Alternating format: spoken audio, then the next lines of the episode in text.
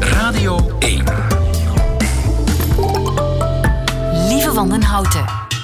Nieuwe feiten. Dag, dit is de podcast van Nieuwe Feiten van donderdag 17 januari 2019. In het nieuws vandaag het eerste massa-ontslag van robots. Inderdaad, het Japanse Henna Hotel in Nagasaki heeft nog maar de helft van zijn 243 robotwerknemers in dienst. Die robotisering die zou de personeelskosten laag houden en zou het hotel het meest efficiënte ter wereld maken. Tenminste, dat was het plan toen het hotel vier jaar geleden de eerste robots in dienst nam. Ze zagen eruit als dinosauriërs en stonden aan de incheckbalie, deden de schoonmaak en de roomservice en wat al niet meer. Ze verstonden en spraken bijna alle talen, konden handgebaren en gezichten herkennen, met hun ogen knipperen en glimlachen. Maar ze zorgden ook voor extra menselijk werk en dus ook voor extra personeelskosten. Gasten belden constant naar de helpdesk omdat er problemen waren met de robots. Ze waren aanhoudend kapot of werkten op de zenuwen. Ze begrepen de vragen verkeerd of maakten slapende gasten wakker omdat ze gesnurk interpreteerden als vragen. De robot begreep uiteraard niet wat de slapende gast vroeg en bleef daarom praten tot die wakker werd. Enfin, ze staan nu op straat zonder syndicaat. De andere nieuwe feiten vandaag, de 10 jaar challenge, is misschien niet zo onschuldig. Twee op drie vrouwen in de menopauze ondervindt moeilijkheden op het werk. De 90s komen terug. Een mondiaal elektriciteitsnet is geen roze droom. En Antwerpse drag queen gaat optreden in Moskou en Sint-Petersburg. Veel plezier. Radio 1. Nieuwe feiten. Heeft u de 10 jaar challenge al gedaan? De 10 jaar challenge, dat is een foto van uzelf van 10 jaar geleden naast een recente foto op de sociale media zetten. Als u het al gedaan heeft, u bent niet de enige. Het is de hype op dit ogenblik. Maar is dat wel allemaal zo onschuldig als het lijkt? Magali de Reu, goedemiddag. Goedemiddag, lieve. Magali, je bent onze tech-experte. Ehm, wie is daar eigenlijk mee begonnen met, dat, eh, met die 10 jaar challenge? Wel, de oorsprong zelf weet ik niet, hè, maar ik zie in ieder geval dat heel veel celebrities eh, op die kar zijn gesprongen en eh, momenteel doet iedereen het. Het is niet meer eh, weg te denken uit je tijdlijn momenteel. Maar is het een ideetje van de mensen van Facebook? Nee, het komt niet van Facebook zelf, ehm, maar het is natuurlijk wel mooi meegenomen voor Facebook, dat wel. En wat is daar zo meegenomen aan? Wel, zij kunnen die, ehm, do- doordat zij nu ook een foto, foto's hebben van hoe dat mensen er vroeger uitzagen, eh bevordert dat hun eh, facial recognition, ehm, waarmee dat zij ehm, ja, ook data kunnen doorgeven aan banken, verzekeringen, de politie, ehm, die dingen. En voor je het weet eh, worden die beelden gebruikt om serieuze beslissingen op te baseren of, of, of onderzoeken te doen. Dus zo onschuldig is het inderdaad allemaal. Ah Ja, ze kunnen ermee, Facebook kan ermee zijn gezichtsherkenningstechnieken verfijnen, omdat ze weten hoe iemand er tien jaar geleden uitzag en hoe iemand er vandaag uitzag. Dus ze kunnen, ze kunnen daar van alles uit afleiden. Eigenlijk wel, maar we mogen daar ook niet te zwart-wit in zijn, want eh, let's face it, heel veel mensen hebben ook gewoon eh, fotoalbums op hun Facebook met afbeeldingen van hoe dat ze eruit zagen als kind. Dus ik denk dat het ook wel een beetje te nuanceren valt. Al is het inderdaad wel niet volledig onschuldig, dat wel. Niet volledig onschuldig. Het is in theorie denkbaar dat een verzekeringsmaatschappij aan, aan Facebook zou kunnen vragen hoe zit dat met eh, het verouderingsproces bij onze kandidaat verzekerde? Absoluut, en, en ja, met alle gevolgen van dien dan, hè, want dan loopt die persoon het risico om, om meer te betalen of misschien zelfs geen verzekering te krijgen. Ja. En eh, kan het ook eh, dienen in verdwijningszaken? Ja, en dat is ook al bewezen. Hè. Ehm, dus eh, eh, allee, het zou zeker geen slechte zaak zijn. Integendeel moest Facebook dat gebruiken om, om, om andere instellingen dan om dat gebruiken om kinderen terug te vinden. Ehm, dat was vorig jaar of twee jaar geleden al het geval. Dankzij facial recognition werd er in eh, minder dan een week tijd, eh, dankzij facial recognition, dus 3000 zaken in eh, India opgelost. Dat is toch wel, dat is toch wel mooi. Ja.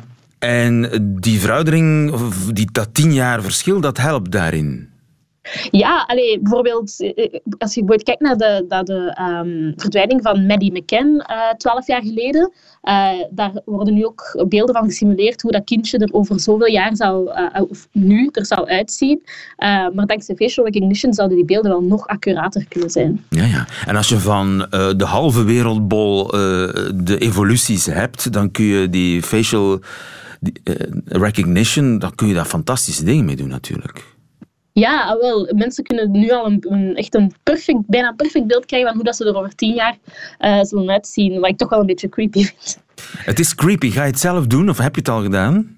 Wel, ik moet eerlijk toegeven, ik heb het al gedaan. Hè. Um, maar ergens denk ik dat we mogen niet zomaar zeggen van oei, al die technologiebedrijven eh, gaan hier ons data gebruiken. Uh, het is ook een kwestie van zelf een beetje bewust omgaan met je, met je, met je foto. Um, ik moet eerlijk toegeven dat ik niet zo hard in zit met mijn privacy. Al, al is dat misschien niet zo slim om te zeggen als technologie-expert, maar ik heb het gedaan. En, en ik heb ook heel veel foto's van mezelf als, als kind op Facebook staan. Dus ik denk niet dat het zo'n verschil zal uitmaken. Ja, dat zal blijken als, uh, als, je als je plotseling een hele dure verzekeringspremie aangesmeerd krijgt. Dan uh, weet je ook waarom, Magali de Reu. Ja. Dankjewel. Graag gedaan, lieve. Goedemiddag. Goedemiddag.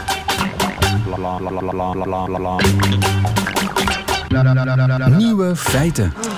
Zit u in de overgang en bent u volle bak aan het werk, dan vertel ik u wellicht niets nieuws, maar veel andere mensen weten het niet. Namelijk dat vrouwen in de menopauze het vaak lastig hebben om hun werk te doen. Professor Rosenberg, goedemiddag. Goedemiddag. Serge Rosenberg van de Belgische Vereniging voor Menopauze. Ja, het wordt een gesprek tussen twee mannen over menopauze. Dat moet kunnen. Uh, onderzoek in eh, Engeland toont aan dat twee op drie vrouwen tijdens de menopauze ernstige moeilijkheden ondervindt tijdens het werk. Over welke moeilijkheden gaat het? Ja, het gaat over verschillende zaken. Eerst en vooral, de vrouwen hebben moeilijkheden omdat ze dikwijls te kampen hebben met hun symptomen. En dat is niet noodzakelijk te wijten in de relatie met werk, maar het kan een invloed hebben op het werk. Maar daarbuiten, op werk bestaat er veel stress. En ook ze, ze zijn bang dat ze beoordeeld worden door misschien jongere of mannelijke managers die hun problemen dikwijls niet zullen begrijpen. Of zo denken ze daarover. Dat is een soort menopauze schaamte, als het ware. Dat klopt. Ja, ja. Dat klopt. En, dat, komt bovenop de, de gebruikelijke symptomen. En dat zijn opvliegers, zoals het dan heet. Hè? Dus u hebt, Hot flashes. Zoals dat bij ons uh, in, de, in de Marollen noemen. Uh, maar ook natuurlijk de, het slaapstoornissen. Ook de warmteopwellingen tijdens nacht. Dus u, een, vermoeidheid daardoor. Want als u niet goed slaapt, ja, dan bent u natuurlijk vermoeid op het werk. Dat kan ook voorkomen. En dat tast ongeveer, zou ik zeggen, uh, één vrouw of vier die daar sterk mee te kampen heeft. Uh, ik zou zeggen dat ongeveer uh, ja, 40%, 50% van de vrouwen zeggen dat ze toch moeite hebben op het werk daardoor. Ah, ja. Annieke Ruits, goedemiddag. Goedemiddag. Hey Annick, je bent uh, tv-maker, collega eigenlijk. Ja. Uh, ja. Klinkt dit herkenbaar voor jou in de oren? Um, tot nu toe, wat herkenbaar is, dat ik zelf in de menopauze zit, dat ik ook wel eens een opvlieger heb en uh, ook wel eens s'nachts uh, het gevoel heb dat mijn matras in brand staat. Dat uh, zover ben ik mee. Schaamte daarover ken ik echter niet. Nee, maar is dat iets wat jouw werk lastiger maakt? Want ik kan me voorstellen, je zit in een interview en plotseling komt er een vapeur. Als er een vapeur komt en dat is niet een live interview op televisie, dan uh, zal ik eerst proberen om daar uh, ongemerkt aan voorbij te gaan. En lukt dat niet, dan maak ik daar een mopje over. Want ik vind uh, niet dat dat soort dingen, dat is iets lichamelijks, dat is iets wat alle vrouwen meemaken, dat daar schaamte of, of problematiseringen mee gepaard moeten gaan. Ik, denk, ik zeg dan van sorry, even heel warm in mijn hoofd. En dan lachen de jongere collega's en dan zeggen ze het is weer zover. Dus ja, ja. zo probeer ik daarmee om te gaan. Zeg maar, hoe lang duurt dat zo'n vapeur? Dat hangt ervan af.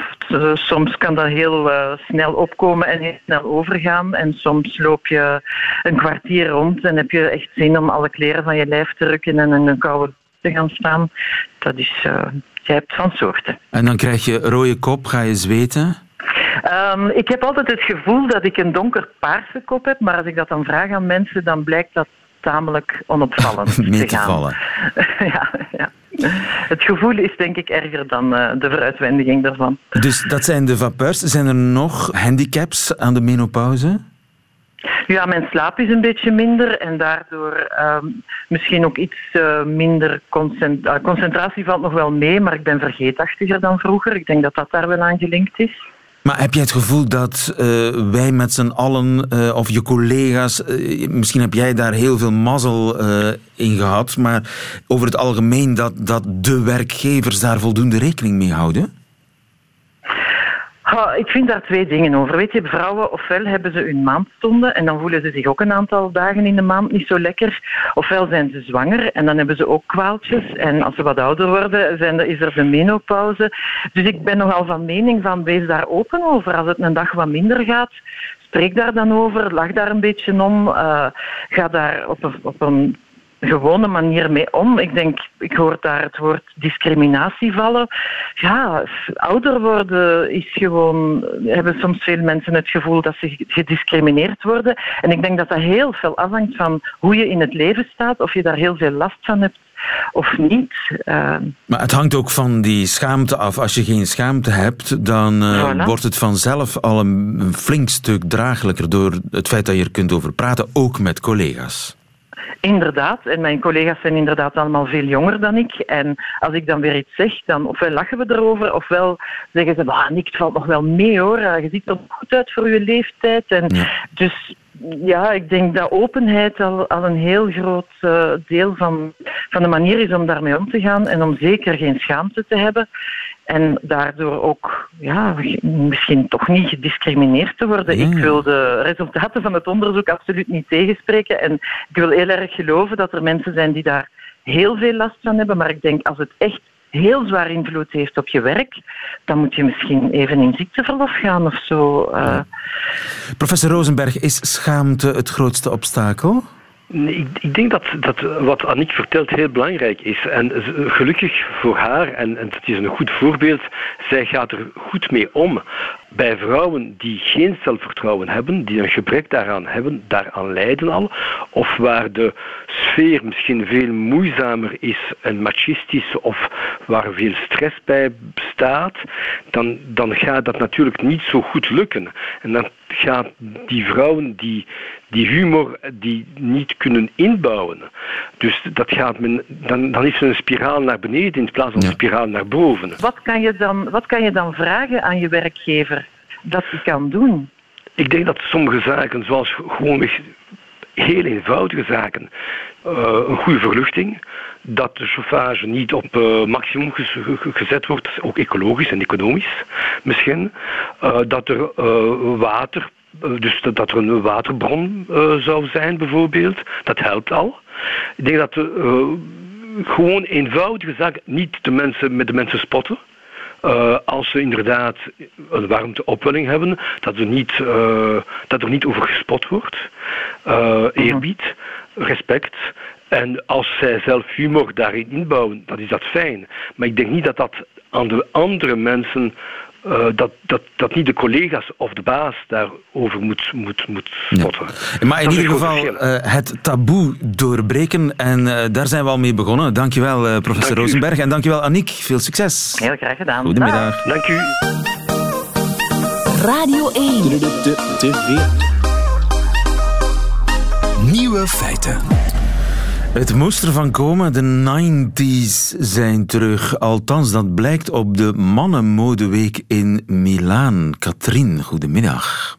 Goedemiddag, lieve. Katrien Zwartenbroeks, journalist bij De Morgen. De 90s, ligt dat aan mij? Maar ik heb daar zo geen concreet beeld bij. In tegenstelling tot bij de 50s, de 60s, de 70s, de Ja, 80s. ik- ik daar krijg ik heel we- scherpe beelden. Bij de 90s blijft het wazig. Ja, ik denk dat dat komt omdat we allemaal, eh, de mensen die de 90s hebben meegemaakt, dat we die eh, een beetje collectief verdrongen hebben. Eh, het was niet onze meest stijlvolle periode. Ja. Ehm, er was ook heel veel aan de hand.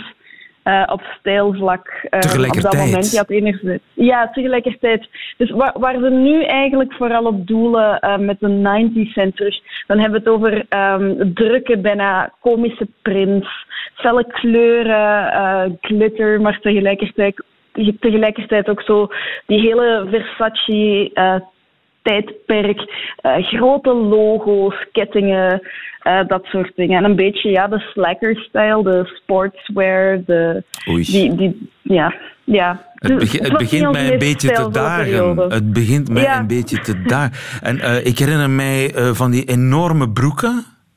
Mhm. Ja. Drie maten ja, te enorme groot. broeken, enorme truien ook, grote hemden. ehm, ja, alles was een beetje, alles was een beetje oversized. En, eh, En eh, wat ik Ja. mij ook herinner waren die olifantenpijpen. Maar ja, die waren eigenlijk geleend van de jaren zeventig al. Ja, de 90s gaven daar een beetje een nieuwe twist aan door daar meer ehm, op capri-hoogte, dus meer kuithoogte eh, af te snijden en zo. Maar het, het maakte het er niet beter op. Ja. En bij de 90s horen ook, of bij de 90s hoort ook het heuptasje. Ja, ja.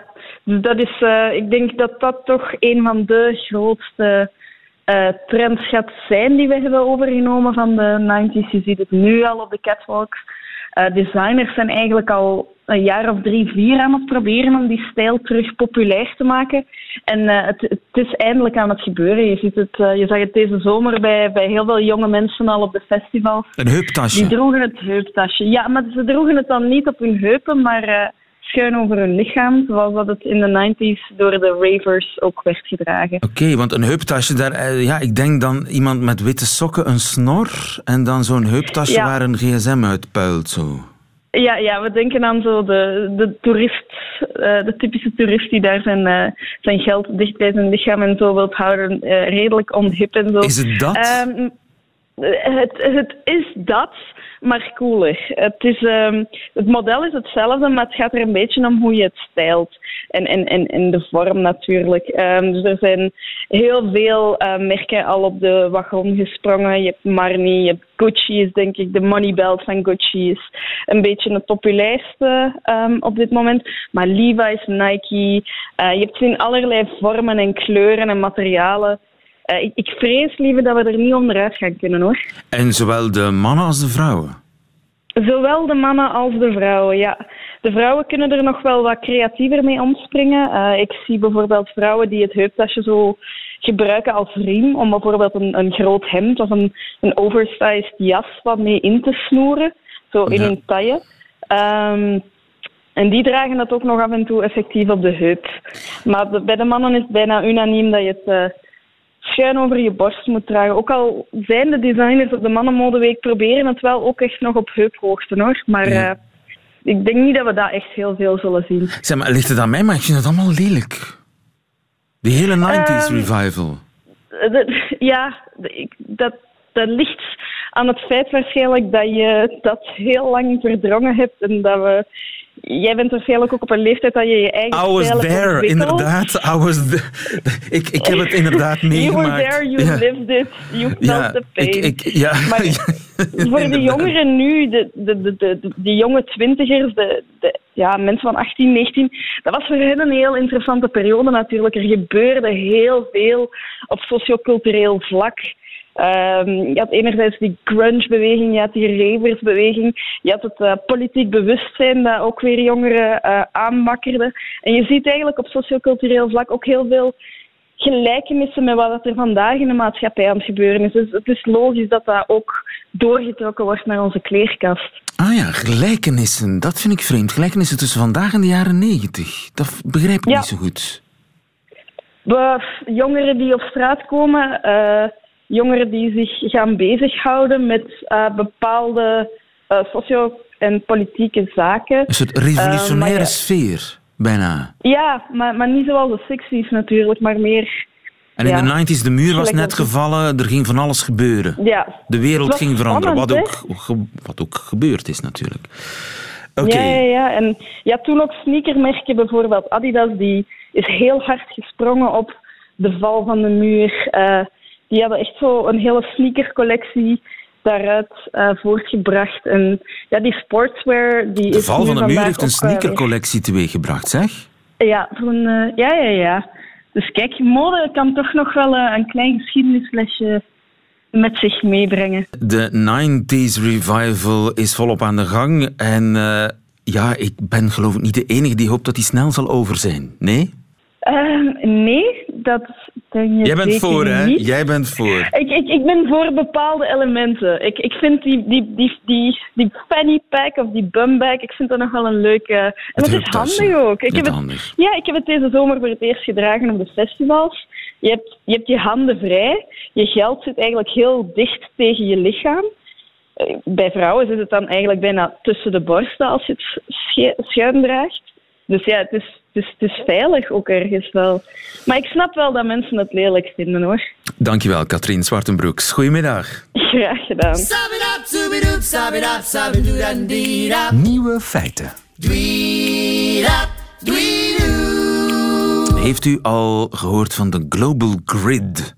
De Global Grid, dat is een mondiaal elektriciteitsnetwerk en dat zou een oplossing kunnen zijn voor het klimaatprobleem. Thijs van der Graaf, goedemiddag. Goedemiddag. Je bent energie-expert aan de Universiteit van Gent. Die Global Grid, dat is het grote plan van eh, jouw collega van de Universiteit van Luik, Damien Ernst. En die geeft daarover een groot interview eh, deze week in de Knak. De Global Grid als de oplossing. Wat is de Global Grid? Dat is echt een, een elektriciteitsnetwerk dat van Australië tot Alaska loopt. Ja, het gaat om een voorstel om een netwerk uit te bouwen van intercontinentale elektriciteitskabels, eh, zodat we elektriciteit wereldwijd zouden kunnen transporteren. En wat is daarvan het voordeel? Wel, het voordeel is dat we zien wereldwijd dat er steeds meer elektriciteit opgewekt wordt met zonne- en windenergie. Die zijn variabel, dat fluctueert tussen dag en nacht, maar ook eh, tussen de seizoenen bijvoorbeeld. Ehm, het voordeel van alle nationale netten en continentale netten op elkaar aan te sluiten is dat je die variabiliteit kan opvangen. Want Ja, ja, er is altijd wel ergens heel veel wind of heel veel zon. En ergens heel weinig wind en heel weinig zon. En als we nu eh, alle elektriciteitsnetwerken met elkaar verbinden, dan kun je ze altijd halen waar ze te vinden is. Daar Dat- komt het eigenlijk dat- op neer. ja, Het, is eigenlijk heel, het ei van Columbus is eigenlijk heel simpel. Ja, maar als je het dan wil uitvoeren, dan, dan zie je dat op dit moment de technologie eigenlijk nog niet ver genoeg staat. De kosten nog veel te hoog zijn. Ehm, in Europa bijvoorbeeld is het zo, als je elektronen vervoert, dus elektriciteit vervoert over een afstand van meer dan 500 kilometer, ja, dan, dan heb je een enorme verliezen eh, die de hele investering eigenlijk eh, niet rendabel Ja, maken. ja, dan heb je er veel aan dat er eh, op Groenland bijvoorbeeld eh, 200 km per uur wordt gewaaid. Het grootste deel is weg tegen, tegen dat het hier komt. Je hebt de, die energie al nodig voor het transport. Ja, daar komt het wel op neer. Maar het is wel zo eh, dat bijvoorbeeld binnen China dat er nu gewerkt wordt met ultra hoogspanningskabels. Eh, dat gaat van 800 kilovolt en meer. Die wel erin slagen om elektriciteit eh, te vervoeren over een afstand van 1000 kilometer of zelfs 2000 eh, kilometer. Dus de die- technologie evolueert razendsnel. Ja, ja, inderdaad. Ja, want als de Chinezen zich erachter zetten, ja, dan kan er veel gebeuren. Absoluut. Ehm, we zien nu al dat eh, China de leiding neemt in heel veel hernieuwbare energietechnologieën, van elektrische wagens tot eh windturbine. eh, fabricage, zonnepanelen ehm, en, en eigenlijk ook ja, die, die hoogspanningskabels voor lange afstanden. En, en dat idee van de Global Grid, ehm, dat wordt meegedragen door State Grid. Dat is het Chinese staatselektriciteitsbedrijf, eigenlijk het grootste bedrijf ter wereld.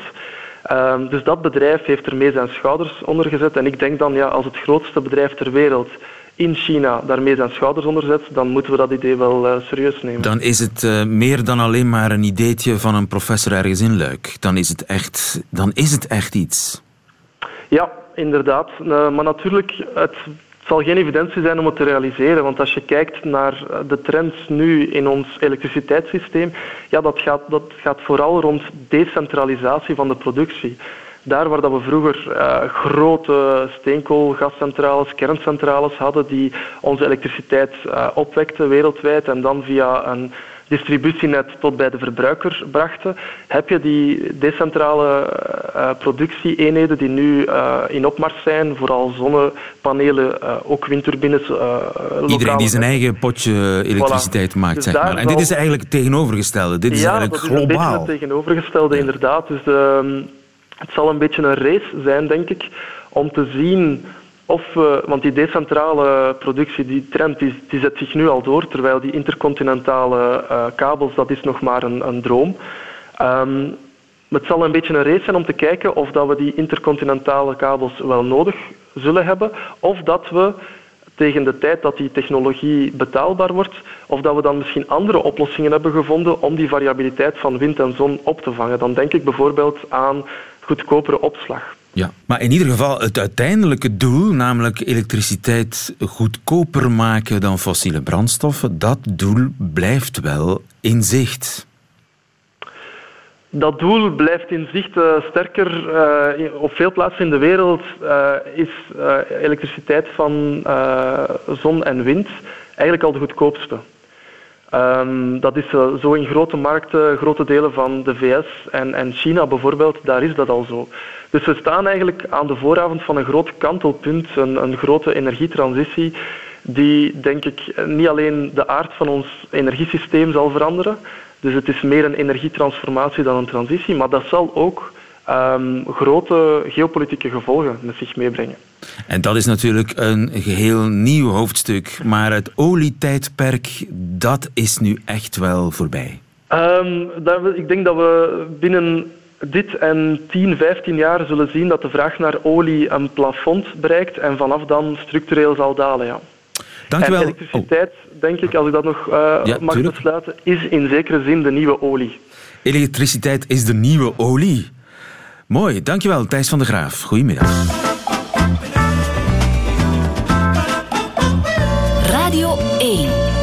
Feiten. De Russische drag queens die krijgen versterking uit Antwerpen van Cedergine. Goedemiddag, Cedergine. Goedemiddag. Goedemiddag. Jij bent een professionele drag queen. Ja, dat klopt. En overdag ben je niet Cedergine. Je bent alleen s'avonds Cedergine. Ja, dat klopt. Overdag eh, ben ik een doodgewone jongen. Overdag ben je Serge, s'avonds Cedergine.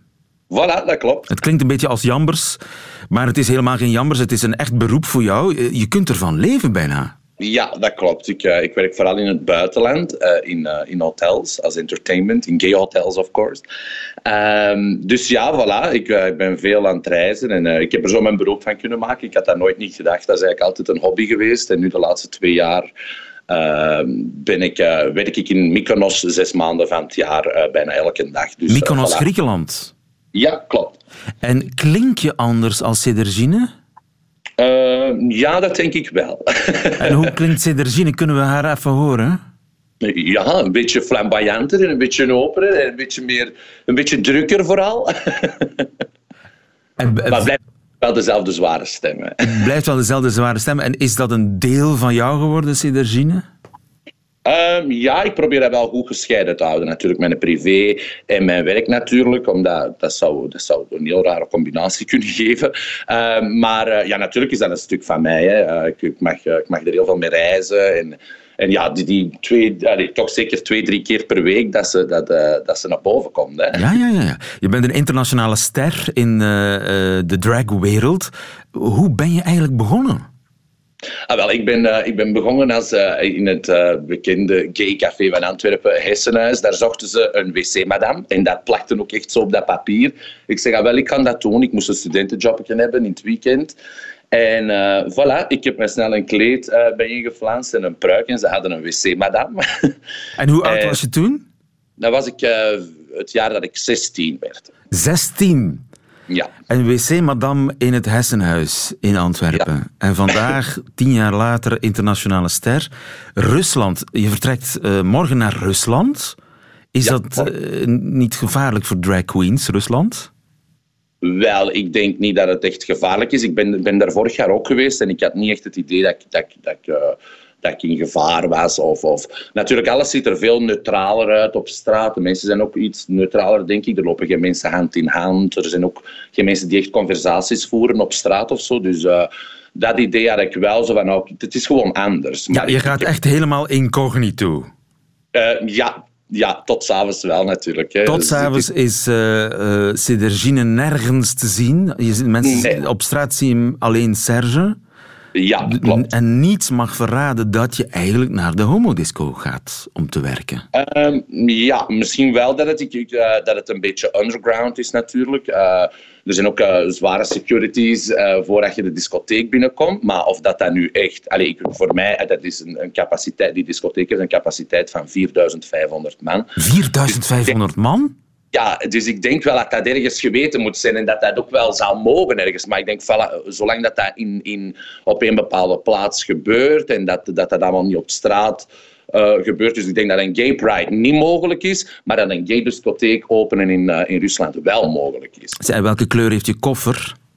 Uh, wel, normaal gezien een roze koffer, maar omdat ik vind dat iedereen toch wel redelijk neutraal is op straat, zoals ik al net zei, heb ik mezelf een zwarte valies gekocht. Uh, niet omdat ik bang heb om met mijn roze te gaan, maar gewoon omdat ik mij ook... Allez, ik wil het natuurlijk niet gaan uitlokken of ik wil... Um, uh, Allee, ja, weet ik denk dat het veiliger is om met een donkere valies te gaan dan met een roze valies. Ik ben zelf wel een flamboyante jongen, ook van mezelf natuurlijk. Ah ja, je gaat ook uh, je speciaal iets neutraler kleden. Ook Serge gaat zich wat neutraler kleden. Wat betekent dat? Wat blijft er allemaal thuis? Uh, nee, speciale kleden denk ik niet. Maar ik denk, als ik, als ik iets uitleg, of dat je, ik denk wel, als, allez, ze zeggen altijd, zolang als ik niet klap, zie het niet aan mij. Maar, uh, dus voilà, dat is eigenlijk de reden waarom dat ik een donkere valies heb. Ik denk dat ja. je dat al wil gewoon niks uitlokken. Ik wil gewoon safe spelen. Niet dus naar de weg vragen. Nee, niet naar de weg vragen, maar dat zou ook niet lukken, want uh, het Engels uh, is daar eigenlijk niet zo goed. Maar eenmaal binnen in die discotheek, dan merk je nauwelijks dat je in Rusland bent. Dat klopt, dat klopt. En de security is uh, zeer stevig. Moet je ook aanbellen, zoals vroeger bij ons? nee, er staan dus wel security mensen buiten. En dan is het eigenlijk gewoon uh, gelijk als op de airport. Uh, de bakjes en de rolletjes en de scanners. Voilà. Oké, okay, uh, dus metaaldetectors en al van die dingen. Ja, inderdaad. Dus ik voel me wel heel veilig. Vanaf dat ik er zeker binnen ben, dan heb ik echt zo, hier kan niks meer gebeuren. Wat is het geheim van jouw grote succes, Serge? Zelfspot en comedy. Aha, je bent de grappige drag queen. Ja, ja, dat zeggen ze toch. Of dat probeer ik toch uh, te, te, te bekomen. Ja, allee, uh, ja de, de, veel drag queens die doen een, een lookalike Celine Dion of, of willen de, de moves van Beyoncé brengen. Maar dat heb ik helemaal niet mee. Dat, dat, dat, ik, ik doe echt alleen maar comedy. En ik knip al mijn nummertjes bij elkaar totdat dat een grappige act wordt. Of ja, voilà. En die, die grappige act, dat, is, dat zijn liedjes playbacken en teksten tussendoor? Ja, inderdaad. En een beetje stand-up comedian en uh, een beetje presentatie en zo. En, die en mogen we jouw begin horen? Uh, ik ben het eigenlijk nog aan... Voor Rusland ben ik het nog aan het studeren. Ik heb een kameraad hier in Antwerpen die Russisch spreekt en die heeft mij een heel tekstje uh, gemaakt. Dus ik ga daar nog op de, op, de, op de vlieger nog van buiten leren. Ja, doe eens de eerste zin. Sven Svradvuce, a Ida pozwalać. Ja tak rad być. Sederzin, dat, dat moet echt vlotter. Dat het moet, vlotter. Het moet vlotter. Ja, 7 juli is een fetje Veel plezier. Nasladajtjes ken ik al. Eh, nog een beetje oefenen en het komt helemaal goed. Sidergin alias Serge uit Antwerpen. Veel succes in eh, Moskou en Sint-Petersburg. Goedemiddag. Dankjewel. Nieuwe feiten. Middagjournaal. Voor de rest alles kids. Ze zijn te vroeg op. Ze hebben geen job. Ze zetten de boel in geen tijd op zijn kop. Ze zijn veel te luid. Ze schreeuwen het uit.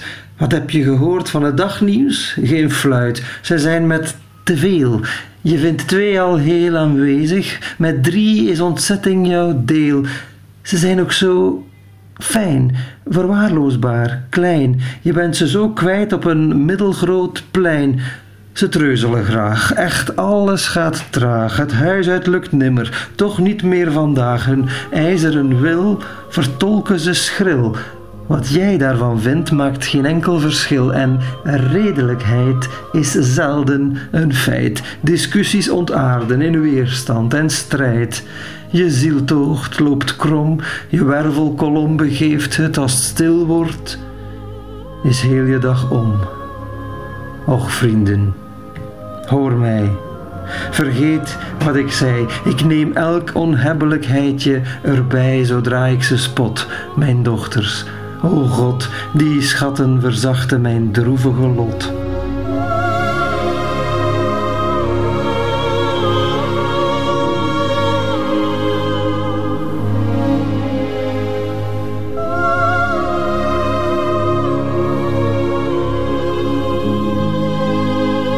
Middagjournaal met moderne rederijker Stijn de Pape. Einde van deze podcast, maar u vindt er nog veel meer op radio1.be en op de gebruikelijke podcastkanalen. Tot volgende keer.